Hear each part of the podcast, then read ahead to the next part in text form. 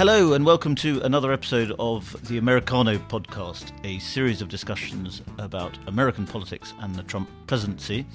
I would like to remind you all that we have just launched our print edition, and I'd like to encourage you all to subscribe. You can do that by going to www.spectator.us forward slash subscribe, uh, and there you can take advantage of our various offers. I'm joined today by Jacob Heilbrunn, the editor of The National Interest, and we're going to be talking about Trump and Iran, what happens next. Jacob, last week, at the uh, end of last week, a lot of people were saying that World War III was now imminent following the assassination of Qasem Soleimani. It see, there has been quite a lot of uh, back and forth, uh, diplomatic back and forth, but it seems World War III hasn't quite broken out. What, where do you see things going now? Well, Freddie, we are in the period of a phony war. If you remember, World War II didn't break out between the British and the French and the Germans for, for some period of time. So both sides are eyeing each other warily. And today it said that the Trump administration is doubling down in its preparations. They believe that the Iranians have been making some moves to station missiles, and they're not sure whether it's in a defensive or an offensive posture. But there will be Iranian payback. That is, that is clear. Well, yes, I mean, there has to be, but the Iranians have been quite keen to, if you like, PR their payback quite well. I mean, they've made it clear that uh, they're not going to commit terrorist actions. Um, whether you believe them is another question. But in terms of the, the rhetoric, they've raised the red flag, yes, but what have they actually threatened to do? Literally raised a red flag over one of their mosques. Yes. Which does create a sense of foreboding. But in some ways, we have entered the era of ceremonial war, where each side signals, shoots, lobs off a few missiles, then waits to see what the other side does. So we simply don't know. The, it is the, the Iranians obviously have a, a wealth of possibilities, including they've promised to level Haifa and Tel Aviv if the United States responds to the Iranian response. So no one really knows if, to, how to discern between bluster and actual promises of action. Well, yes, and then social media uh, provides a whole other avenue of, of bluster, which the Iranians seem to be engaging in as much as Trump and and his administration. I, I mean, uh, Trump tweeted about his willingness to destroy Iranian cultural sites, uh, and that generated a lot of pushback. Uh, UNESCO said that they should they couldn't do it. The Pentagon, I believe, has said that they can't destroy Iranian cultural sites. And then Pompeo, I saw today, Secretary Pompeo, he tweeted to Zarif, the Iranian foreign minister, that uh, nobody has done more to damage Iranian culture than the Iranian government itself. Well, that's true, but bombing it out of existence would, would take it another step. Yes. And would, would obviously be a war crime. The Trump approach seems to be, uh, you know, why, why smash ISIS when you can become them? well, no thanks. I think that Trump has become, in some ways, the best ally of the mad mullahs in Tehran. He has managed to whip up fervor for them that didn't exist. I mean, the regime was under, under a sense of embattlement only a week ago.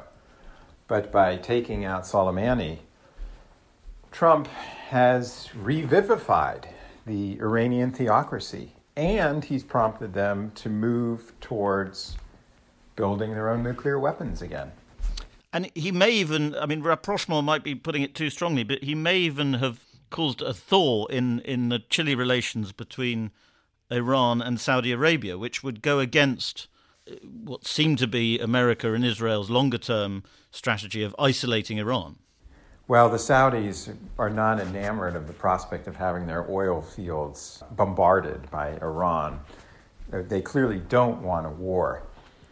Whether Trump wants a war, too, is ambiguous. He is operating off his gut And he's been encircled by his advisors, such as Pompeo, who's been pushing for over a year for these assassinations, or if you prefer, liquidations of uh, leading Iranian officials. Pompeo and the others have an obsession with Iran. We have provoked Iran steadily since pulling out of the nuclear deal that Obama negotiated. Where this ends up, it, it could it could bolster Trump's presidency. That's that's one theory that he will emerge as a powerful figure, and the other one is that that it will destroy it. Well, I suppose that the, the what people who think Trump has done something good here would say is that he's so far only done bluster, and now he's shown himself to be decisive, and that it's not just he's not just he's not playing the crazy man theory. He's actually is willing to to take decisive action. No, he actually is crazy. Yeah. Do you believe that? I think he's at a minimum. Yes, I think it was uh, totally reckless to to to engage in this action, and the there there's no sign the administration has any clue of where it's headed. Pompeo today in his press conference was unable to point to any imminent threat. And it seems that this is as bogus as the Gulf of Tonkin, which led to the Vietnam War. Now, Trump. Well, sorry, Jacob. Just his... to interrupt, just to interrupt you, you're talking about imminent threat that that Soleimani posed an imminent threat to American people in the Middle East. Right. I mean, did he pose a threat? Yes. Was it was it any more imminent than it was a year ago? Hogwash. Well, let's look at look. Let's look at how other countries are reacting. I mean, there's interesting greater game in terms of other powers going on here. First of all, let's talk a bit about China. You know, I see that the Iraqi government appears to have reached out to China, which suggests that China could become more involved in Iraq, and and that would make sense in terms of America gradually retreating from the Middle East and, and it becoming a, a Chinese sphere of influence. Uh, do you think there's something in that? No, I think that the Russians are the most likely to prosper from Trump's actions.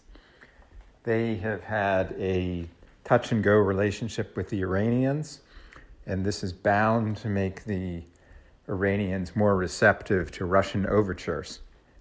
The other country that could benefit, obviously, is China, but I don't not to the same degree as Russia.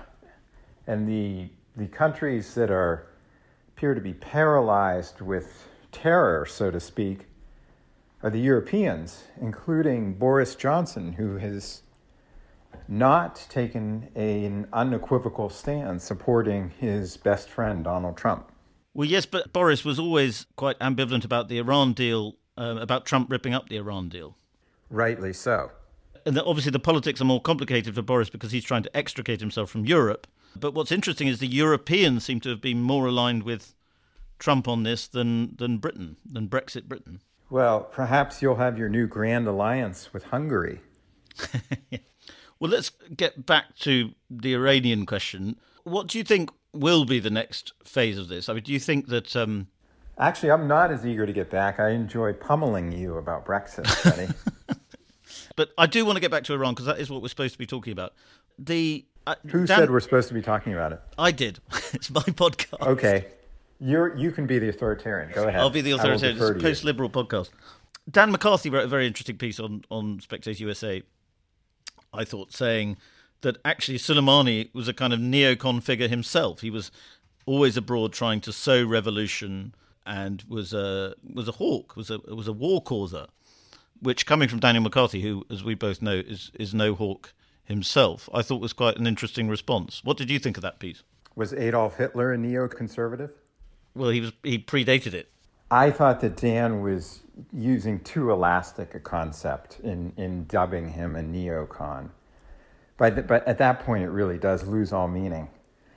And I didn't, I was surprised that Dan would have endorsed the killing because it seemed to me that Trump himself really was embracing the neocons in his own administration.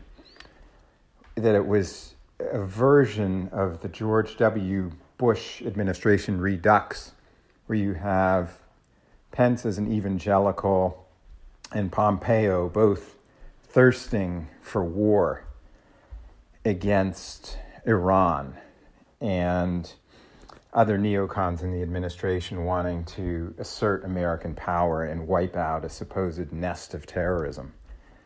So I did not find Dan's piece, though albeit provocative, not that persuasive. We hear a lot about how you know what you, you've mentioned that they could level Tel Aviv and stuff. I mean, that seems to be quite a claim. I mean, obviously Iran is a big country. It's it's it's more menacing than Iraq was. But I mean, how much of a military threat can Iran pose?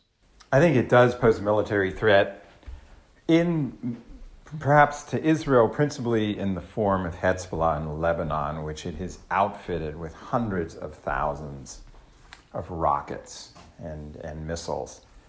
And yes, you could have an all out assault on Israel, but let's not forget that deterrence also prevails. That would open the door for Israel to level Iran and to finally take out its nuclear program as well. I don't think that the theocrats in Tehran are intent on committing suicide. We've seen that they're, they're pretty cautious. The, the, the danger arises if you had steady escalation and things started to move really fast.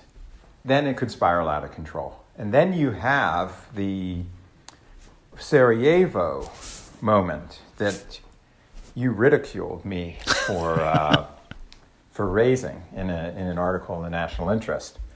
But in fact, then, then you do have outside powers getting drawn into a local conflict if the, entire, if the Middle East goes up in flames. But I mean, the, the, the, I suppose the the bigger point is that if if Tehran is not suicidal, and if Trump isn't really willing to at the moment doesn't seem to be willing to go like certainly on Twitter he he sounds very aggressive, but as far as we understand, sort of post the assassination he's been making diplomatic overtures. W- might this just go nowhere? It's not going to go nowhere because the, Isra- the Iranians do have to re- do have to and will respond. They're not going to take this lying down. The question then will be: Does Trump respond on a hair trigger?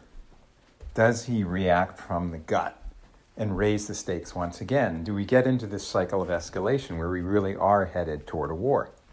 But what do you think about this idea that Trump, that Twitter Trump at real Donald Trump it does the opposite of what the real Donald Trump does. So, for instance, during the assassination, we had no real indication of what was going on. He was actually quite quiet on Twitter for a long time around then. But then at the moment, you have nothing but threats and bluster on Twitter, and you probably have Trump doing the opposite in reality. Well, if we thought he was doing the opposite, then they would have let the Iranian foreign minister, Javad Zarif, visit the United States this week. Instead, they've barred him from, from coming. If Zarif had been allowed to travel to New York, then he could have met with Jared Kushner. Potentially, he could have secretly traveled to Washington, D.C., met with Mike Pompeo, perhaps even Trump himself. None of that's occurring. So it does suggest that Pompeo has the whip hand. And he's, he indicated yesterday that he will not run for Senate from the state of Kansas. So he will remain Secretary of State. And I think, you know, Pompeo is being called the viceroy of American foreign policy. Our friend Curt Mills is even calling him the acting president. So we are in uncharted territory, Freddie. It's yes, there has been Twitter Trump, and Trump has always previously restrained himself, including calling off an attack on Iran 10 minutes before it was supposed to launch. But this time, he did seize the most extreme measure, and the governors that were around him, Jim Mattis, Rex Tillerson, they're all gone. Trump is now being pushed to take a harder line by his advisors. He's not being restrained. Well, let's talk about Pompeo because Pompeo is very, he's an evangelical and he seems very sort of connected to evangelical foreign policy thinking, if you like. Is that quite frightening? Because, of course, there is famously the, the, the, sort of end times eschatology that almost demands destruction in the Middle East. Right. I don't, I wouldn't suppose that, that this is what Pompeo is trying to bring about in a, in a sort of twilight of the gods scenario. Yeah. But he clearly is inflected by it, and he lives in a Manichaean world. He regards the Iranians as an errant pupil that needs to be spanked and paddled and brought back into line. That he speaks of them as though they were children rather than an autonomous state. And that's why I think we are more likely than not headed toward a outright conflict with Iran. And with uh, as we enter election year, how does this affect Trump's chances of re-election? I think it's extremely perilous for him. He was elected on the basis of withdrawing from Middle East wars. And if he precipitates a new war, I don't think there's a constituency for it in the United States any longer. George W. Bush was able to pivot off of 9 11 and not only attack Afghanistan, but then also launch a war in 2003 against Iraq. But now we've been fighting these wars for decades, and they've been both a financial drain and shown no significant military progress. So I, I'm incredulous that Trump would go down this road. Well, let's talk about this again when we are further down that road. Thank you very much, Jacob. Thank you very much for listening. I hope you enjoyed that episode of Americano. And I'd like to encourage you all to give us your feedback, positive comments or constructive comments only, please, to podcast at spectator.co.uk and say anything you like there as long as it's reasonably polite.